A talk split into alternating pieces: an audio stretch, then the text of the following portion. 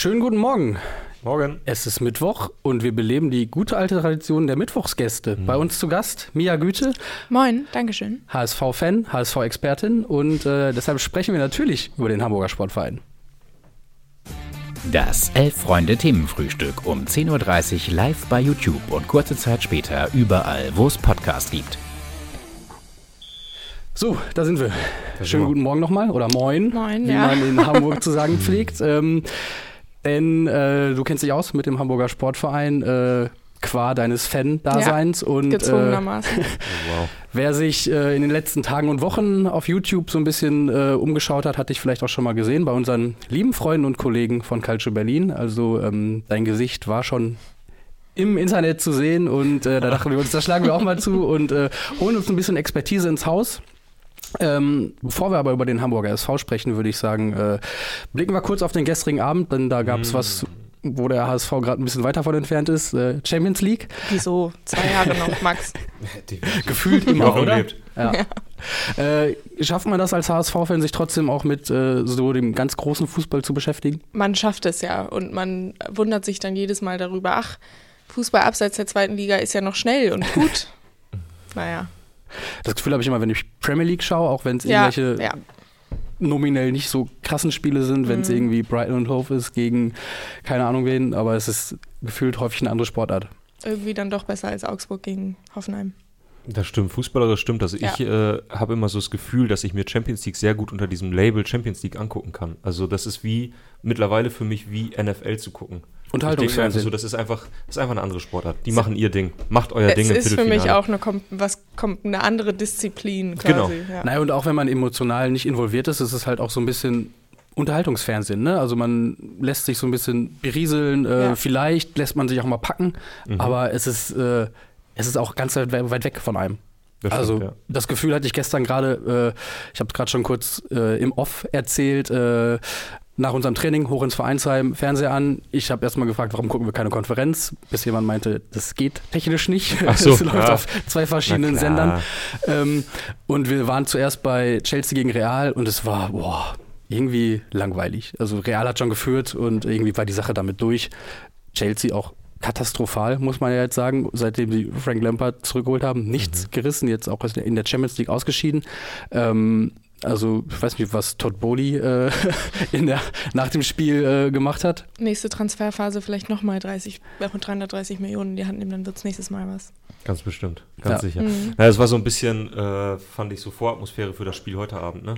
Irgendwie, die eine Mannschaft ist zu gut, als dass sie diesen Vorsprung Mhm. äh, wirklich in Gefahr bringen würde und die andere Mannschaft hat gerade vielleicht auch andere Probleme. Ich will jetzt Chelsea und Bayern nicht, nicht äh, auf eine Stufe stellen, aber so, so hat sich ein bisschen angefühlt, fand ich. Also dieses, naja, du musst halt relativ schnell ein Tor schießen, damit überhaupt irgendwas passiert und wenn Ja. dir das nicht gelingt, Vor allem, Dann wenn die andere Mannschaft an das Tor schießt, dann ist halt, also Exakt, aber auch das lag ja irgendwie daran, dass Chelsea irgendwann aufmachen musste und so ein bisschen mehr riskieren musste und dann hast du halt eine Truppe, die denen das reicht an Platz, ja. um dann halt einfach Tore zu schießen. Kai, Kai Neumann schreibt, Chelsea hätte einfach nur die Chancen nutzen müssen. Ja, gut, aber es steht halt bei Real auch nochmal Thibaut Courtois im Tor.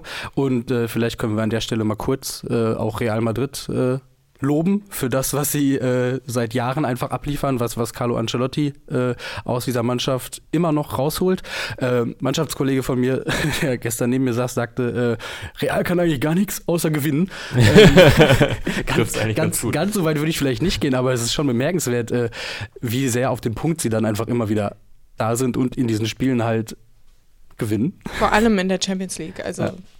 Big Game Mannschaft ist das, glaube ich, die Definition davon. Ja, absolut. Also ich finde es immer wieder überraschend, wenn ich Ancelotti sehe, der nur seine Augenbraue Mhm. hebt und die Mannschaft damit trainiert, wie es der FC Bayern nicht geschafft hat, unter diesem Trainer wirklich erfolgreich zu sein. Also er beweist ja Mhm. immer wieder, dass er erfolgreich sein kann, dass er ja auch überhaupt, also so sieht es zumindest aus, gar kein Problem hat mit jungen Spielern, mit Spielern, die man vielleicht mal als schwierig bezeichnet hätte, ähm, sondern er hält diesen Kader, der glaube ich schon nicht einfach ist zu trainieren, sehr, sehr gut zusammen. Das ist eine total homogene Truppe und auch das ist ja wieder, wenn man über die Bayern sprechen würde, so ein Indiz dafür, dass da vielleicht drumherum irgendwas nicht stimmt.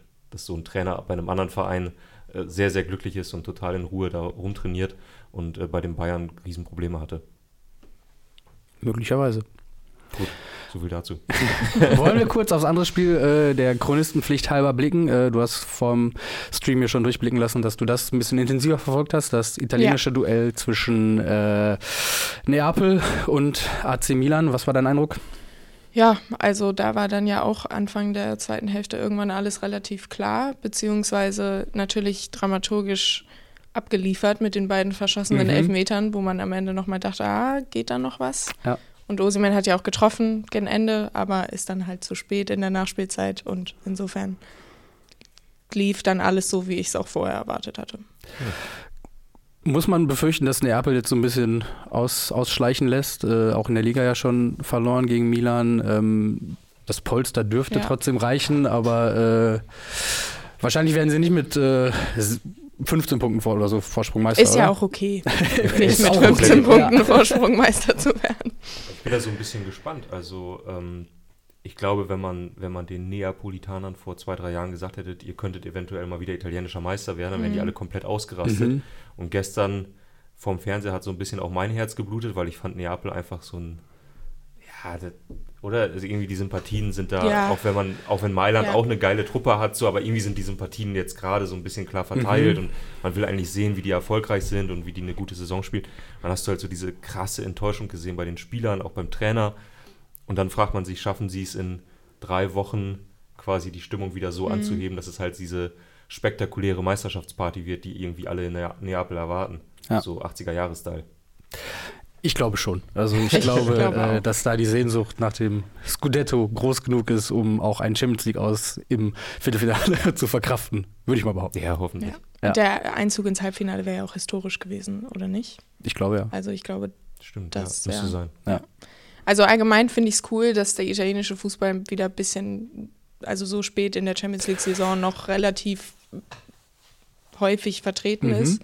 Äh, mit Inter, mit Milan und mit, mit Neapel, aber ich hätte es auch von, also von den beiden Neapel mehr gegönnt, weil es mhm. einfach cool ist, wenn mal so eine Mannschaft, die sonst nicht so spät immer noch dabei ist, äh, dabei bleibt. So ein bisschen, war so ein bisschen die Feelgood-Story eigentlich ja. dieses Jahres, ne? Also ja, ich, also ich finde, man kann sich mit ja. Milan auch irgendwie ähm, sympathisieren. Auch, ja. auch mit die haben so ein bisschen so Dreckstruppen-Charakter, so, ne? Aber ich finde, man kann sich auch anfreunden mit dem Gedanken an äh, ein Mailänder Derby im Halbfinale, was Absolut. ja äh, nach heute Abend durchaus realistisch sein ja. könnte. Ähm, ganz kurze These, die Two-Stroke Pimp hier reingeworfen hat. Äh, Neapel spielt mit Absicht schlecht, damit die Top-Jungs doch nicht wechseln. Ähm, könnte, könnte, natürlich eine Strategie sein, um das zu verhindern. Ähm, aber äh, ja, also ich finde, Nee, ab, äh, Inter gegen Milan im Halbfinale wäre auch. Äh, ist komplett in Ordnung. Ja. Ist komplett in Ordnung, wirklich. Und ich Wenn ich da ein Ticket für bekommen würde, ich würde ich würd hinfahren. ich würde ich würd mal noch einen Schritt weiter gehen. Ich würde auch irgendwie sagen, Real gegen AC äh, Milan wäre irgendwie ein geiles, ich würde es fast als Oldschool-Finale bezeichnen. Heritage. Ja. ja, wirklich. Alle kommen so mit ihren 2002ern, ja. 1995er Trikots ja. nochmal um die Ecke. Ja. Hm. Hätte was sind auch relativ, ich überlege gerade, oder denke ich einfach nur zu schnell an Clarence Seedorf, relativ viele Spieler, die für beide Teams gespielt haben. Wohl, nee. Ich Ancelotti glaub, zumindest auch bei beiden Teams aktiv äh, mhm. äh, gewesen. Ähm, und bestimmt nee, war, glaube ich, eine These, die jetzt nicht funktioniert. Ich habe einfach sofort an Clarence Seedorf gedacht. Stimmt. KK. ähm. Rubinho? Mhm. Ja, sind dann ja schon. Drei sind ein Trend. Drei, drei sind ein Trend. Nehmen wir so mit. Okay. Gut, wollen wir noch äh, jetzt schon über den heutigen Abend sprechen kurz oder äh, um das Thema Champions League rund zu machen? Was meinst du? Let's go, ja. Okay. Äh, du wolltest gerade schon, du warst irgendwie angriffslustig in Richtung Bayern unterwegs. Ja, ach, wir haben gestern, ich war auch beim Training, wir haben gestern in der Kabine drüber gesprochen und wir haben halt so ein paar Bayern-Fans bei uns in der Kabine. Es ist ja. halt nicht auszuhalten, aber liebe Grüße gehen raus. Ähm, und natürlich sind die noch so ein bisschen angezündet und denken, drei Tore gegen City zu Hause, warum denn nicht? mhm. Und ich finde, es gibt ein gutes Gegenargument und das heißt halt einfach Erling Haaland. Weil das ist mit der, mit dem Personal, was sie haben. Ich finde, er ist erstmal kein Argument gegen drei Tore. Ja, er ist Bayern, ein oder? Argument also für ein ja. Tor von City. und dann braucht man halt auf einmal vier. Exakt, das ist, darauf ja. wollte ich hinaus. Ja. Also es ist halt einfach, mit Erling Haaland kannst du dich zur Not mit zehn Mann vors eigene Tor stellen mhm.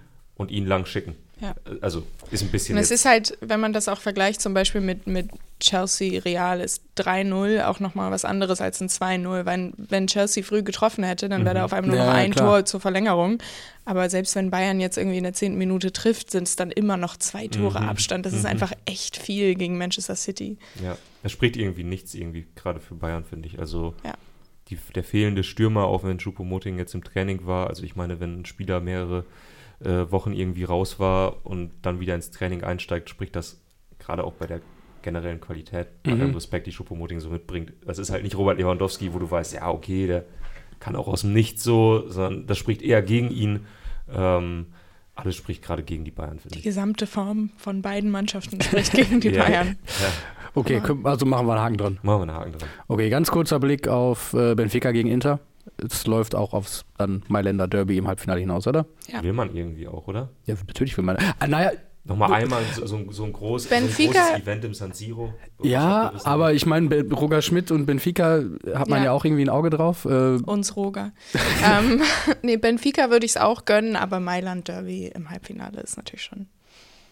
einigen Nimmt wir man uns mit. drauf. haben wir einen Haken dran und sprechen morgen darüber, warum es anders gekommen ist. Mhm. Okay. Und jetzt das, äh, worüber ich mir den ganzen Morgen schon versucht habe, Gedanken zu machen. Wie leiten wir von der Champions League zum HSV über? Unmöglich. Ja. Äh, mach einfach einen harten Cut. Okay, wir machen einen harten Cut. Äh, Schade. okay. äh, Mia, wir biegen ein auf die Zielgerade der Saison. Wie groß ist deine Angst als HSV-Fan, dass der HSV es auch in dieser Saison mit dem Aufstieg wieder verkackt? Mittlerweile leider sehr groß. Ich habe in den letzten Wochen in meinem privaten Umfeld, wo auch einige HSV-Fans vertreten sind, ähm, immer noch versucht, so zu sagen, ach Leute, Mhm. chillt, so, es sind noch einige Spiele, alles entspannt, alles entspannt, aber irgendwie, gerade jetzt auch nach dem Spiel gegen Lautern, wo ich sagen würde, das war offensiv zumindest das schlechteste Spiel der Saison, äh, boah, ich hoffe, aber mal schauen. Du hoffst und bangst. Ja, ich bin sehr froh, dass St. Pauli verloren hat, weil sonst Ja. wäre das jetzt am Freitag übel gewesen, weil hätte Pauli dann gegen uns gewonnen, wären sie punktgleich gewesen. Und das sind schon wieder Vorzeichen. Da habe ich das Gefühl, da äh, laufen die, die, die HSV-Spieler schon gehandicapt aus der Kabine raus. Ähm, Mhm. Und so mal schauen. Was glaubst du, wie ähm, sehr steckt in manchen Köpfen, auch wenn es vielleicht Spieler sind, die noch gar nicht so lange jetzt beim HSV sind, dieses, dieses Wissen um ähm, das äh, Scheitern der letzten Jahre? Also ich glaube, es ist allein schon da, weil sie ja ständig damit konfrontiert werden, Ja. allein schon medial. Also wenn man sich mal eine Pressekonferenz vom HSV angeguckt hat in den letzten Wochen, ist es jede zweite Frage. Die altbekannte Frühjahrsflaute, passiert Ja. sie oder passiert sie Mhm. nicht? Und ich glaube, irgendwann, selbst wenn du das nicht mitgemacht hast, kommt das bei dir an. Und einige, also Baccariata zum Beispiel, hat jede einzelne Zweitligasaison mitgemacht. Ein paar andere Spieler waren auch bei Mhm. ein, zwei mehr Saisons dabei. Ich denke an Sonny Kittel zum Beispiel, der auch nicht völlig irrelevant ist sportlich. Ähm, ja, ich glaube schon, dass das ein Gedanke ist, den, den man da hat, den, den die Fans haben, natürlich, Mhm. aber auch im Zweifel die Spieler. Und bestimmt auch Tim Walter, wenn er ständig danach gefragt wird und sein Ja, Job ja auch ein bisschen dran hängt. Stimmt. Bevor wir gleich über Tim Walter sprechen, vielleicht einen Schritt zurück, weil wir das sonst immer gerne machen, wenn wir Gäste hier haben. Erzähl mal kurz, wie bist du zum HSV gekommen? Was, was ist, mittlerweile muss man sagen, falsch gelaufen, dass du HSV-Fan geworden bist? Und ganz ehrlich, das interessiert mich wirklich, wie fühlt sich das mittlerweile an? Weil ich meine, als wir vor, vor ich muss kurz überlegen, fünf Jahren darüber gesprochen haben, der, der HSV steigt ab und Mhm. dann, ne, ich meine, Nussi als Schalke-Fan, da war das so ein bisschen ähnlich, dass man sagt, naja gut, die spielen jetzt ein Jahr zweite Liga, die können sich wieder finden, Ja. steigen wieder auf. Du kennst das alles. Ähm, und mittlerweile hast du auch so selber das Gefühl so, okay, ich bin Fan eines Zweitligisten, weil wir schon so lange in der Zweit, dass wir halt ein Zweitligist sind. Also Ja, also erstmal zum ersten Teil. Ich bin zum HSV gekommen, weil ich Hamburgerin bin Ja. und ähm, aus einer HSV-Familie komme. Äh, Es fängt bei meinem Urgroßvater an und hört dann bei mir irgendwo auf, beziehungsweise mal schauen.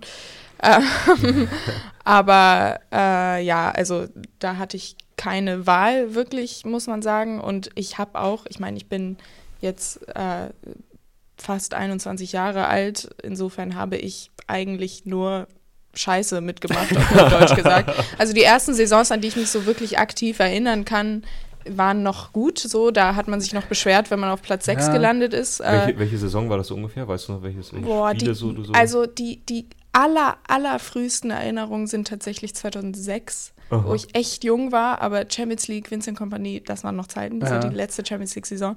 Aber sonst so aktiv dann die Europa League-Saisons danach. Mladen Petric war mein Lieblingsspieler Mhm. immer, ist auch heute mein All-Time-Favorite HSV, sehr gut, mein All-Time-Favorite HSV-Spieler. Ähm, auch sehr sympathischer äh, TV-Experte im Übrigen. Aber Ja. ähm, ja, also ich hatte keine Wahl, bin da reingerutscht und jetzt bin ich hier, weil die äh, Jahre danach, also alles ab, ab den frühen 2010ern war halt Krampf und Kratzen, Beißen, Abstiegskampf. Mehrere Relegationen, wir erinnern uns alle. Und ähm, ja, jetzt halt eben fünf Jahre zweite Liga. Und ich sage trotzdem, diese Zweitliga-Jahre sind anstrengender als jedes Jahr Abstiegskampf. Weil irgendwann wünschst du dir einfach, hey, ich krieg gern noch mal 2 zu 9 gegen Bayern Ja, irgendwie eingeschenkt. Besser als 1 zu 5 gegen den SV Sandhausen am letzten Spieltag Gut, mit okay. Dennis Diekmeyer Tor. Das Ja. ist, sind so, argumentativ ist das Ja. nachvollziehbar. Ja, das ist einfach und auch dieses, dieses jedes Mal die, die ganze Saison Hoffnung haben und dann auf den letzten Metern äh, stolpern und auch auf die gleichen äh, Arten und Weisen immer wieder. Ich weiß noch in der Hacking-Saison, also in der zweiten äh, Zweitligasaison, wo wir irgendwie in jedem Spiel mindestens ein Tor in der Nachspielzeit bekommen haben in den, in den letzten, letzten paar Spielen und irgendwie andauernd eine 2-0-Führung zur Pause noch in 2 zu 3 verwandelt haben. Und dann in der nächsten Saison unter Daniel Thune passiert das Gleiche so ein bisschen wieder, wo Sven Ulreich sich selber einen einschenkt in Heidenheim in der letzten Minute der Nachspielzeit und so weiter. Und da denkt man sich irgendwann einfach, boah, ich, ich kann mir gar nicht mehr vorstellen. In den ersten Saisons ging das noch, aber ich kann mir gar nicht mehr vorstellen, wie sich das wirklich emotional für mich anfühlen würde, aufzusteigen. Weil ich quasi so schon so vorpro diese Enttäuschung, das ist so, ja, ja, ist halt so, ja, verlieren wir Mhm. halt die Relegation. Aber ähm, ich, falls wir tatsächlich aufsteigen, dann, also ich, ich kann es mir gar nicht vorstellen, wie ich, wie sich das für mich anfühlen würde. Ich kann dir aus eigener Erfahrung sagen, es fühlt sich ganz gut an. Und ich kann Mhm. mir vorstellen, dass es sich für alle Fans des Hamburger SV noch einfach aufgrund dieser ganzen Ja. Erfahrung, die du gerade beschrieben Ja. hast, einfach viel, viel krasser Ja. anfühlt. Und dass man natürlich auch nicht weiß, wie man mit diesem Gefühl dann umgehen Mhm. soll. Ich hatte ja schon Schwierigkeiten damit. Aber ich glaube, dass ähm, ähm, ja, der Hamburger SV, der auch kein unemotionaler Verein ist, ähm, dann, äh, dass da einige Dämme brechen. Also, Ja. ähm, Aber ja, man muss sagen, mittlerweile ist der HSV ein Zweitliga-Club, wie auch der Schal hier so schön andeutet. ähm, es ist, wie es ist. Ich sag mal so, ich freue mich dann immer noch. Man, ich, ich zum Beispiel beschwere mich immer darüber, wie arrogant der HSV ist. Und ja, man muss ja jetzt mal am, am, am Boden der Tatsachen ankommen und in der zweiten Liga ankommen. Ich glaube auch, dass das einer der Gründe war, warum es zumindest in den ersten zwei Jahren nicht geklappt hat, dass man Mhm. sage ich mal, mit einem falschen Selbstverständnis in die Saison gegangen ist, in die erste auf jeden Fall. So ein bisschen, ja, wir sind hier der FC Bayern der ersten, äh, der zweiten Liga, was ja auch so ein bisschen dann äh, sichtbar wurde, als man Christian Titz völlig ohne Not entlassen Mhm. hat, nach irgendwie fünf Spieltagen mit fünf Punkten auf Platz eins, nur weil man halt eben nicht der FC Bayern der zweiten Liga war. Und heute äh, ist sich so ziemlich jeder einig, dass das wahrscheinlich ein Fehler war. Aber mittlerweile ist man ein Zweitliga-Club. Ich beschwere mich immer darüber, dass der HSV äh, so arrogant ist. Selber freue ich mich dann aber auch, wenn Uli Hoeneß Sachen sagt, wie der einzige Verein, vor dem er wirklich Angst hätte, wäre ein gut geführtes Hamburg. Was natürlich wahrscheinlich äh, nicht ganz stimmt. Aber Da müsste ja schon sehr lange sehr gut geführt werden. ja, ja, klar. Aber man hört sowas und denkt sich dann so, ach, wir sind noch wer. Aber so ganz wer sind wir dann eben vielleicht bald wieder. Im Moment nur so halb.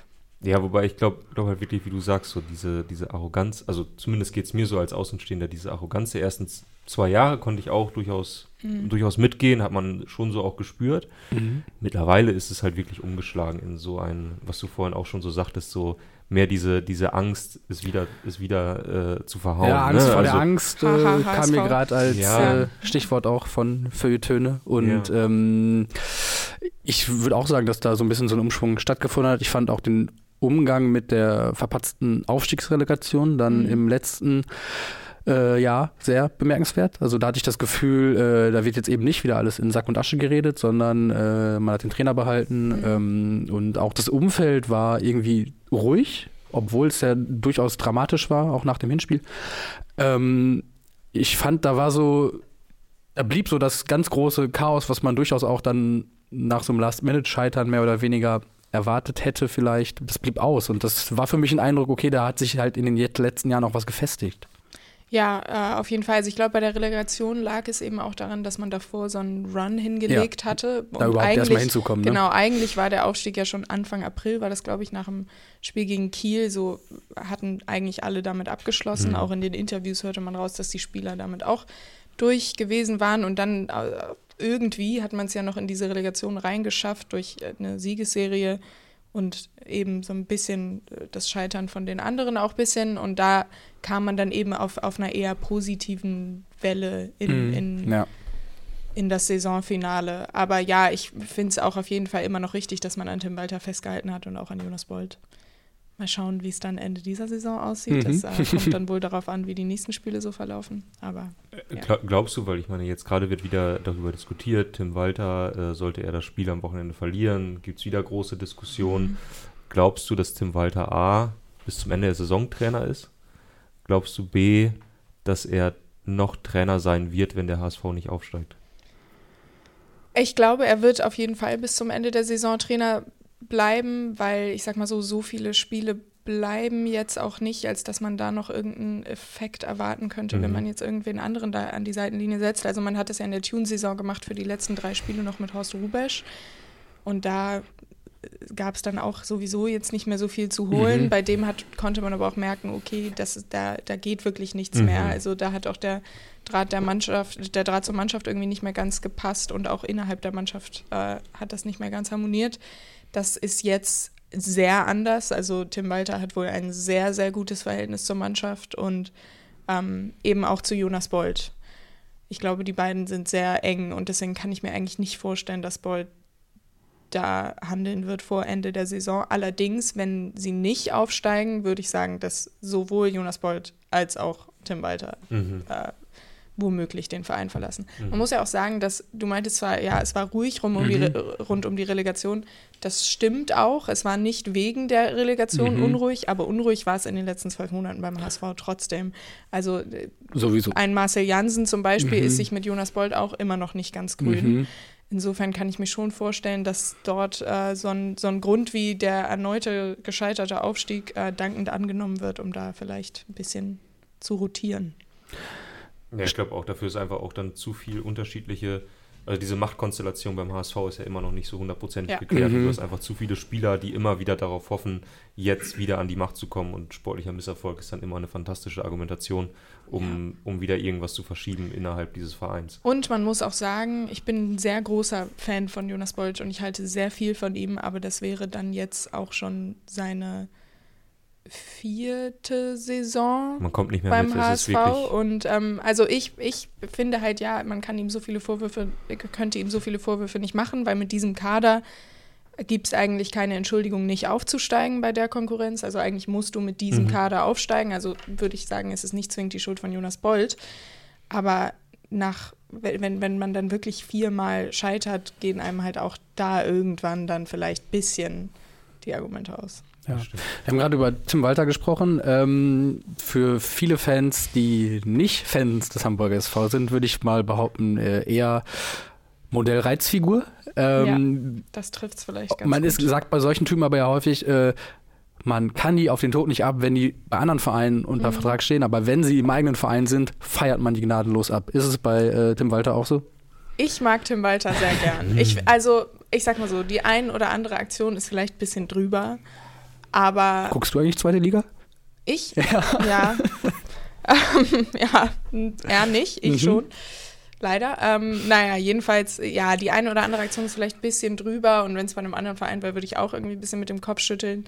Aber das ist jetzt so eine Phrase, die ich auch viel gelesen habe in letzter Zeit und ich will die eigentlich nicht wiederholen, weil ich selbst da so ein bisschen mit den Augen rollen muss, aber ein bisschen stimmt es. Man fordert immer, dass es nicht die, nicht, nicht immer die, die gleichen äh, Leute da Mhm. sitzen mit den gleichen Phrasen und den gleichen nichtssagenden äh, Antworten und wenn dann einer mal irgendwas sagt, was eben nicht in dieses in, in diese Formeln reinpasst, dann beschwert man sich auch wieder. Also man kann es irgendwie nicht ganz richtig machen.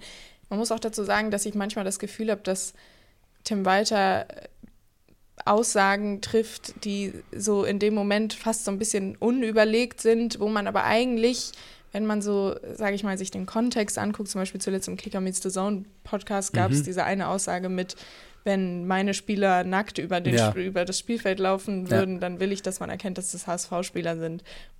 Was um, ich überhaupt nicht schlimm finde, weil ich finde, ja gut, äh, er spricht halt im, im, in diesem Podcast über seine Spielphilosophie und dass er eben möchte, dass Ja. dieser Ballbesitzfußball und alles, was, was zum Walter Ball gehört, irgendwie äh, deutlich sichtbar ist. Und da haben sich dann auch Leute darüber aufgeregt und was weiß ich. Also ich glaube, manchmal trifft er eben unvorteilhafte Aussagen, die aber auch oft aus dem Mhm. Kontext gerissen werden und dann eben in Zitatkacheln auf Instagram gut funktionieren.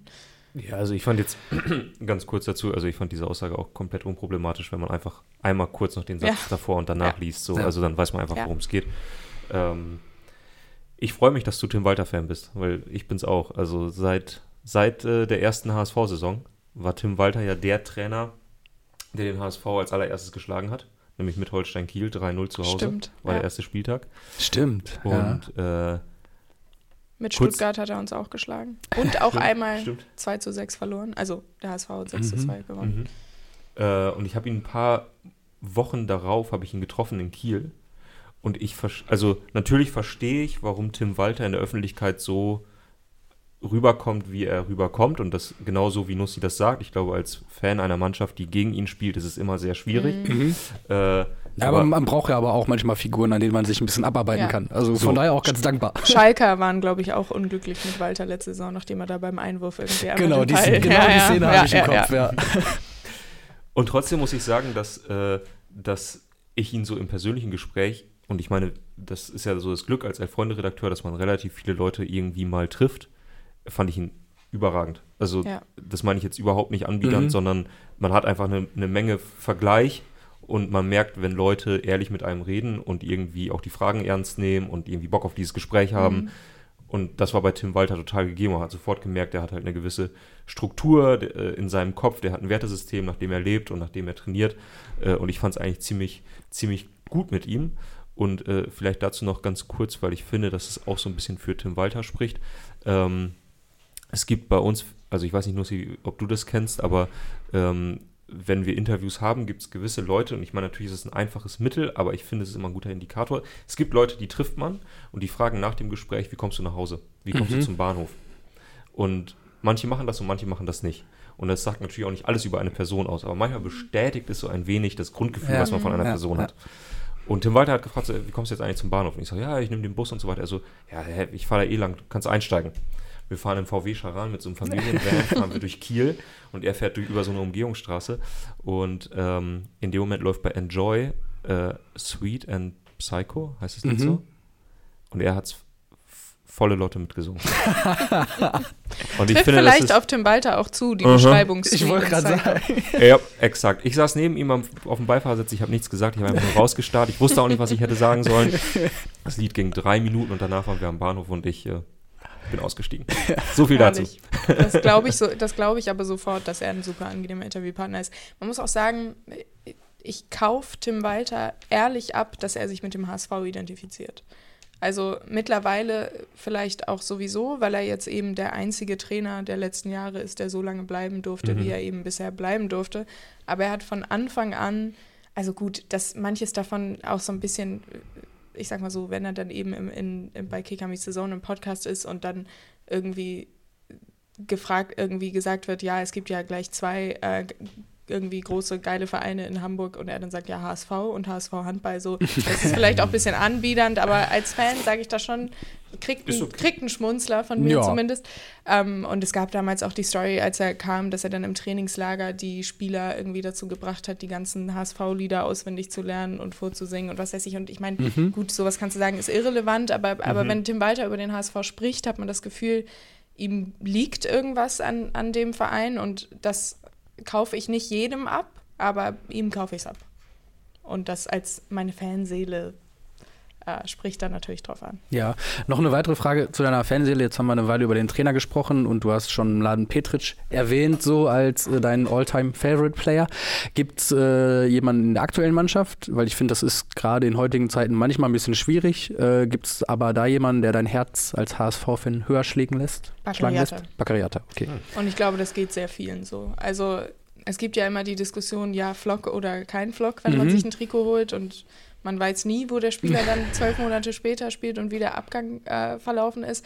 Aber bei Bakariata ist sich, glaube ich, jeder einig, dass das nie eine falsche Entscheidung ist, weil eigentlich es könnte alles passieren. Er könnte zum FC Augsburg wechseln und dort auf der Bank sitzen. Es könnte alles passieren. Er könnte auch zum FC St. Pauli wechseln. Äh, also, ja, ja. Ist nicht ausgeschlossen. Du sagst, es kann alles passieren. Aber ähm, ich glaube, die Geschichte, die sich zwischen Jatta und dem HSV abgespielt hat, die wird durch nichts jemals entwertet werden, mhm, weil was mhm. dafür es für emotionale Momente auch gab, ja. aber was es da auch für einen Zusammenhalt zwischen, zwischen dem Spieler und der Fanszene und dem Spieler und dem Verein mhm. vor allem auch gab äh, und, und was da eben alles hereingeprasselt ist auf eben den Menschen Baccariata und wie man da eben dann einen Schulterschluss hatte zwischen den Fans und dem Spieler und ja. auch eben dem Verein, der ihm auch kontinuierlich den Rücken gestärkt hat. Ähm, sowas, so eine Story, die, die geht, glaube ich, nie, nie ganz verloren. Oder zumindest die Emotionen dahinter gehen nie ganz verloren. Ja, habe ich auch sogar von außen so empfunden. Ich habe es mal äh, für eine unserer Chroniken, äh, die wir immer am Jahresende rausbringen, aufgeschrieben. Äh, und da, das ging genau in diese Richtung, dass mhm. eben über Akariata ganz, ganz viel auch Zusammenhalt und zusammengewachsen ist, ja. ähm, finde ich, find ich ein gutes Beispiel. Ja. ja. Er sagt ja auch selbst mittlerweile über den HSV, der HSV sei seine Heimat. Mhm. Und mhm ähm, es ist irgendwie, also das, sowas ist auch so eine Aussage, ja gut, aber das kauft man ihm halt auch ab, weil gut, er ist als, als Geflüchteter nach Deutschland gekommen und und relativ schnell dann eben auch über Bremen tatsächlich, äh, über ein Probetraining bei mhm. Werder, äh, nach Hamburg und dann, dann ist da eben diese absurde Story passiert mit der Bild und der Berichterstattung darüber und den Ermittlungen und, und man hat ihm eben den Rücken gestärkt und auch, ich erinnere mich zum Beispiel an einen 3-0, was er gemacht hatte zu Hause gegen Hannover in der zweiten Zweitligasaison, also unter Dieter Hecking, wo dann eigentlich der ganze Verein auf dem Rasen war mhm. und gejubelt mhm. hat und echt Gänsehautmomente später bei der, bei der Auswechslung dann. Also ja. sowas ist, glaube ich, da kann sich wirklich jeder drauf einigen und sowas geht auch nicht, nicht verloren. Mhm.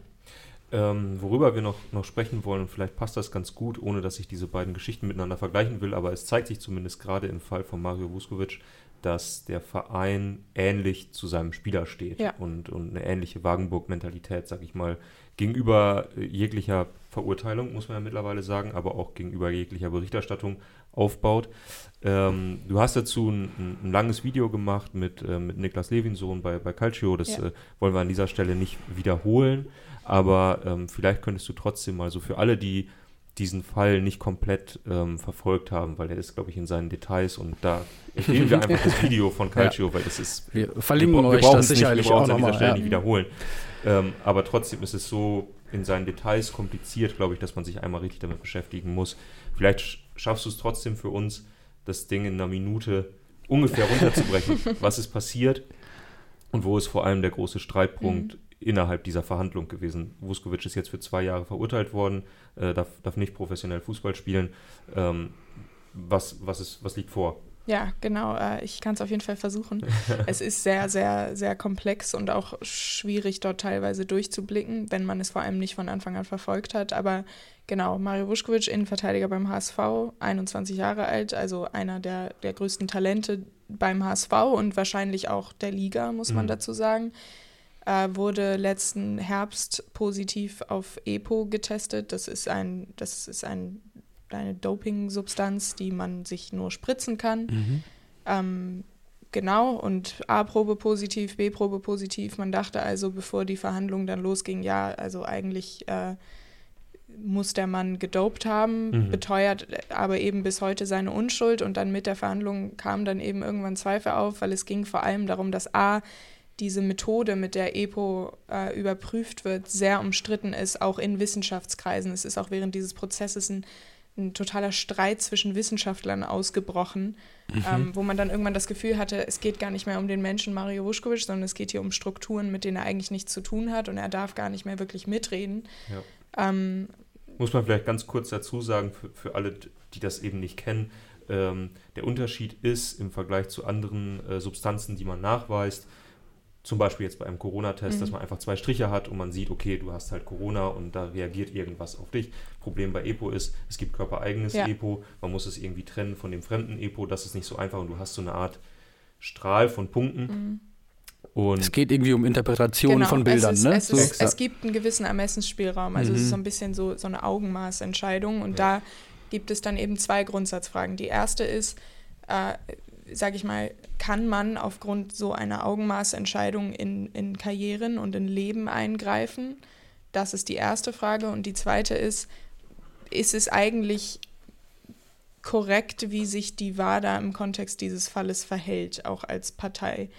Ähm, weil, also die Welt-Anti-Doping-Agentur, mhm. weil eben meiner Meinung nach, das ist jetzt meine Meinung, das sehen andere mhm. anders, aber ähm, eben offensichtlich wurde, dass es der WADA und auch der Nation, also der NADA, der mhm. Nationalen Dopingagentur, ähm, vor allem um eben die Selbsterhaltung und die, die, das fehlende Hinterfragen der eigenen Prozesse, Labore etc. geht, als um tatsächliche Wahrheitsfindung und dass da eben teilweise andere Interessen noch im Wege dessen stehen, weil Mario Vuskovic hat, es, es gilt umgekehrte Beweis, das heißt, er muss beweisen, dass er unschuldig ist und sie müssen nicht beweisen, dass er schuldig ist.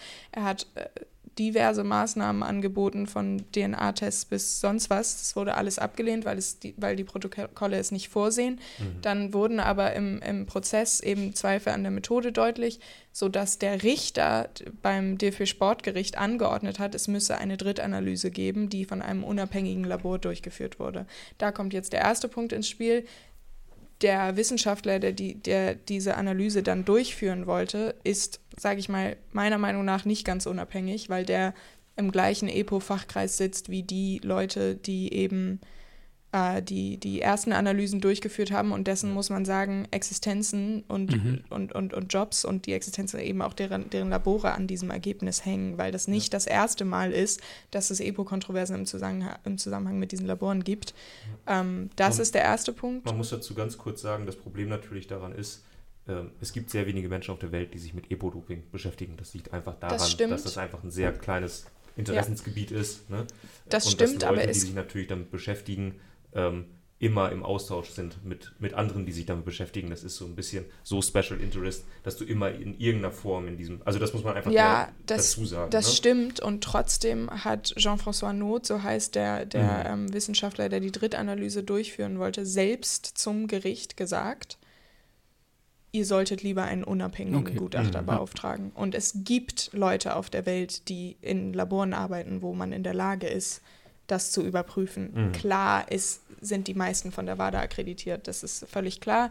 Aber selbst wenn dieser Gutachter schon selbst sagt, man solle sich einen Unabhängigen suchen, spricht das, finde ich, Bände. Mhm. Und abgesehen davon äh, ist der, hat eben diese Drittanalyse auch gar nicht stattgefunden, mhm. weil die WADA den Urin nicht rausgeben wo mhm. wollte. Und da merkt man dann schon, hey, wenn ihr nichts also wenn hier alles astrein abgelaufen ist und wenn es keine Zweifel gibt, wie ihr das ja die ganze Zeit sagt oder behauptet, dann äh, hat man doch das Gefühl, dann bemüht euch doch eben diese Transparenz auch, selbst wenn es, wenn es ihnen so um die öffentliche Wahrnehmung geht, dann, dann äh, stellen sie sich ja selber ein bisschen ein Bein, weil jetzt ist jeder so ein bisschen der Meinung, hm, das war jetzt so ein bisschen intransparent. Ja. Und das sollte es bei, bei einer Agentur, die eigentlich dafür da ist, äh, Ungerechtigkeiten im Sport aufzuklären, eigentlich nicht, nicht also geben. Bislang eigentlich nur Verlierer in dem Fall, oder? Also es ist ja, ja keiner, der jetzt irgendwie ja. besonders Urteil, gut daraus hervorgeht. Das Urteil wird auch auf keinen Fall Bestand haben. Äh, also es wird entweder auf einen Freispruch hinauslaufen oder die Sperre wird verlängert werden, weil er hat jetzt zwei Jahre Sperre bekommen. Und eigentlich sind vier Jahre, glaube ich, eigentlich vorgesehen. Eigentlich ne? vier Jahre. Es gibt auch bei Dopingvergehen eigentlich nicht so einen Spielraum, dass man, mhm. weil es jetzt ein junger Sportler ist oder ein Ersttäter oder was weiß ich, nur zwei Jahre gibt. Und das war alles so ein bisschen in der, in der Begründung vom Gericht. Das ist aber eigentlich auch nicht vorgesehen. Mhm. Das heißt, sowohl die NADA als auch der DFB-Kontrollausschuss für Doping haben äh, Einspruch eingelegt beim DFB-Bundesgericht und Mario Vuskovic und der HSV auch ähm, gegen, gegen eben dieses Urteil. Es könnte dann äh, im, in, in der allerletzten Konsequenz auch auf einen Prozess vom, vom CAS, also vom Internationalen mhm. Sportschiedsgericht, äh, in, darin gipfeln. Es könnte aber eben jetzt auch in den nächsten Monaten irgendwann entschieden werden. Fest steht eigentlich aber, dass es bei der Zwei-Jahre-Sperre zumindest nicht okay. bleiben wird. Der, der Richter hat sich auch so ein bisschen in der Ecke manövriert, indem er eben dieses Gutachten angeordnet hat, weil wenn es eben einen richterlichen Beschluss gibt, dass man zur Urteilsfindung dieses Gutachten braucht mhm. und das wird dann nicht erbracht, mhm. dann kann dieses Urteil, wenn man, ich bin keine Juristin, aber wenn man zum Beispiel Horst Klettke äh, glaubt, das ist ein Sportrechtler, der recht bekannt ist, auch schon zig Bundesligisten vertreten hat und Spieler und was weiß ich, äh, dann ist das eigentlich schon ein Grund, warum dieses Urteil so nicht bestehen kann. Mhm. Bleibt also spannend. Äh, auch die nächsten. Wochen, Monate, vielleicht ja. sogar Jahre. Ja. Also, äh, Also wenn es von Cars geht, dann auf jeden Fall mindestens Monate. mhm. Ja, und ich meine, das, ähm, das darf man halt nicht vergessen. Das war ja auch so ein bisschen der Grund, warum ja zum Beispiel auch der DFB-Kontrollausschuss in seinem eigenen Plädoyer gesagt hat, ähm, es wäre gut, wenn wir ihn nur für zwei Jahre sperren würden, weil der Kontrollausschuss hat gesagt, so wie wir es sehen, ist es total nachweisbar, dass er EPO gedopt hat. Für uns ist das schlüssig. Aber dieses ganze Verfahren und etc., alles, was du gerade gesagt hast, und weil er eben so jung ist und weil das möglicherweise auch nur ein ganz kleines Vergehen ist und so weiter, würden zwei Jahre reichen. Und das macht es irgendwie so, so absurd, weil man Mhm. dadurch Ja. ja erst merkt, so wie komplett willkürlich auch, auch Ja. alles ist. Wenn, wenn selbst sozusagen der, der Kontrollausschuss nimmt so- sozusagen die, die Form eines Staatsanwalts an, in dem Fall, Mhm. ne? und, und Ja. selbst der dann da irgendwie fordert, machen wir mal so eine halbe Strafe draus. Ja. Es wurde ihm ja auch ein, ein, äh, angeboten, dass man ihn nur für sechs Monate sperren würde, wenn er eben ein Schuldgeständnis Mhm. abliefern Mhm. würde. Das hat er abgelehnt. So, so viel dazu. Erstmal vielen, vielen Dank, dass du uns da mitgenommen hast. Ja, ich hoffe, es war Reise nicht, in- nicht zu lang. Nee, gar nicht, überhaupt nicht. Äh, Sehr erhellend. Spaß, darüber ähm, ja, so kundig zu sprechen. Genau. Sprechen wir noch kurz kundig vielleicht zum Abschluss über äh, den Freitagabend. Ähm, mit welchem Gefühl gehst du als HSV-Anhängerin dem Derby entgegen? ähm, also vor der Niederlage gegen Braunschweig am Sonntag jetzt war St. Pauli die formstärkste Mhm. Profimannschaft Europas. Viel mehr muss man dazu, glaube ich, eigentlich nicht sagen. Gut, sie haben jetzt verloren, aber ähm, haben auch jetzt nicht komplett schlecht gespielt, äh, spielen allgemein, seit Fabian Hürzeler eben äh, der Coach ist, guten, sehr, sehr guten Fußball. Mal schauen. Äh, mal schauen auch, ob Jonas Meffert, der Sechser vom HSV, wieder fit wird, weil da hat- man auch am Wochenende gemerkt, der fehlt und Mhm. zwar richtig. Ähm, da gehen auch dann Ludovic Reis, der stattdessen auf der Sechs war, der so ein bisschen seine Aktien bei beiden äh, Gegentoren Mhm. involviert hatte, aber auch der, der offensiv einfach viel zu wichtig ist und, und besser funktioniert, wenn, wenn ein Jonas Meffert auf dem Feld steht. Ich hoffe, er, er wird fit bis zum Freitag. Ich hoffe allgemein, dass da nicht auch noch andere, andere äh, Verletzungen hinzukommen, weil äh, wir brauchen auf jeden Fall jeden, den wir so haben. Es wird schwer, ich habe kein gutes Gefühl, ich bin aber immer pessimistisch, was den HSV angeht, vor allem bei Stadtderbys. Wir haben zwei gewonnen, seit wir abgestiegen sind. Mhm. Ähm, und ja, es ist einfach wieder so ein typisches Spiel, was der HSV verliert, wenn man ganz ehrlich ist.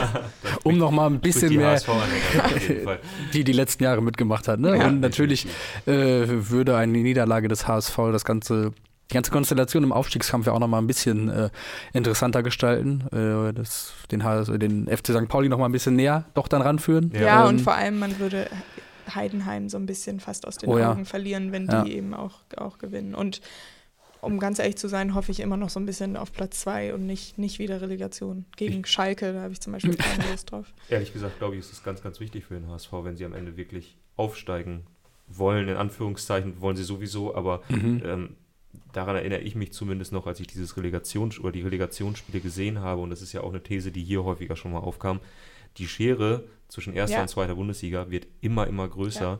Ähm, ich finde, der HSV hat gegen Hertha, zumindest im ersten Spiel, äh, die waren nicht schlechter, ganz im Gegenteil, ich finde, die haben verdient gewonnen an dem Tag.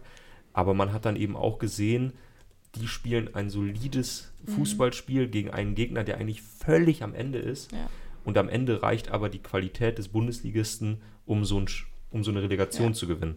Im Hinspiel, glaube ich, hat es auch eher an, an Herthas Nichtleistung Mhm. gelegen als an der grandiosen Leistung des HSV. Es war Exakt. gut, aber es war jetzt auch nicht irgendwie äh, das krasseste jemals und Hertha hat sich dann ja auch zum Rückspiel gerafft, wie man ja, so schön sagt. ja, ja, ja. Und, und ich sehe gerade keine Mannschaft in der Bundesliga, die auf der einen Seite 16. werden könnte und auf der anderen Seite Mhm. so schlecht, so sehr am Boden ist, dass sie, dass sie das wieder nicht schaffen, ihre individuelle Qualität halt durchzusetzen in der Ja, Relegation. also man weiß nie, aber ich würde in der Relegation auch äh, pessimistisch eher reingehen, weil also man muss sich ja nur die Statistik angucken, wie oft Zweitligisten Ja. die Relegation Ja. gewinnen. Ja, das stimmt. Ähm, Das war nicht allzu oft. Interessanter Hinweis ist hier gerade in den Kommentaren gekommen, war mir nicht so bewusst, aber ist sicherlich interessant für alle. Äh, ich würde sagen, eigentlich für alle Fußballfans, weil das äh, Spiel, das Derby, wird gestreamt Ja. von Sky frei empfangbar auf YouTube. Also ähm, Mit äh, Schmiso und Tusche. Und Oh. auf Sky, also bei Sky, Mhm. im, für, eben für, für, für Abonnenten gibt es mit, ist mit La Soga, Oh. glaube ich. Mhm. Kommt aus Lübeck, herangefahren. ja, äh, Stimmt. Letztens im Interview gewesen, ne, bei unserem lieben Ex-Kollegen Ilja Benisch. Ja, nee, er ist ja beim VfB Lübeck im, Ja. im Training gerade Ja. und hält sich Hält dort sich fit. fit. Ja. Oh, das ist ja auch nochmal so ein schönes Comeback. Im HSV 2 oder so. Naja, ich freue mich sehr auf den Weiß ich Freitag. nicht. Ähm, ich habe mich ein bisschen jetzt gerade auch, als wir darüber gesprochen haben, geärgert, dass ich mir keine Karte besorgt habe oder irgendwie geguckt habe, dass wir eine Akkreditierung bekommen. Denn ganz ehrlich, HSV gegen St. Pauli, ja. Freitagsabends, das Wetter ist halbwegs gut. Vor allen Dingen dann- Das Wetter wird sehr gut, glaube ich. So. Dann diese Voraussetzungen, diese sportlichen, Ja. also Ist auf jeden Fall äh, Feuer drin. davon Ich kann man bin ausgehen. nicht im Stadion und also ich weiß, dass ich neidisch sein werde, Mhm. wenn ich es denn dann eben von zu Hause verfolge, aber so ein bisschen vielleicht auch froh darüber, dass ich mir den ganzen Stress nicht geben muss, weil ich bin pessimistisch und ja. so ein 0-3 oder so im Volkspark gegen Pauli, boah, nach den letzten Wochen weiß ich nicht, ob ich das nervlich noch mitmachen könnte. ja, und auch, auch Siege und Erfolgserlebnisse können emotional anstrengend sein, finde ich. Das muss man auch mal berücksichtigen. Aber, aber ja, Warum aber da lohnt es sich dann auch. Aber naja, Schalke ging ja jetzt. Ja. Mal Juti. schauen. Bärensaft, der heißeste Tag des Jahres in Hamburg. Lief mit. Könnte sein. Ist von auszugehen. Äh, jedenfalls, wir äh, bedanken uns bei dir, Mia, dass du, dass du heute danke. hier warst. Ähm, für all deine Expertise, dafür, dass du die Geduld hattest, uns nochmal zu erklären, ähm, wie EPO-Proben funktionieren. Ähm, äh, ganz ernst gemeint. Und äh, ja, wünschen ansonsten äh, dir, dass es am Ende äh, reicht, ganz ehrlich. Ähm, dass der HSV endlich mal so ein bisschen auch was ablegt von all dem, was sie die Jahre aufgebaut haben. Und äh, ich würde sagen, wir sehen uns morgen wieder, sprechen Ja. dann vor allem über die Champions League, über die Bayern, über Benfica Lissabon und über das Mailänder Derby. Oder auch nicht. In diesem Sinne. Bis Macht's morgen. gut.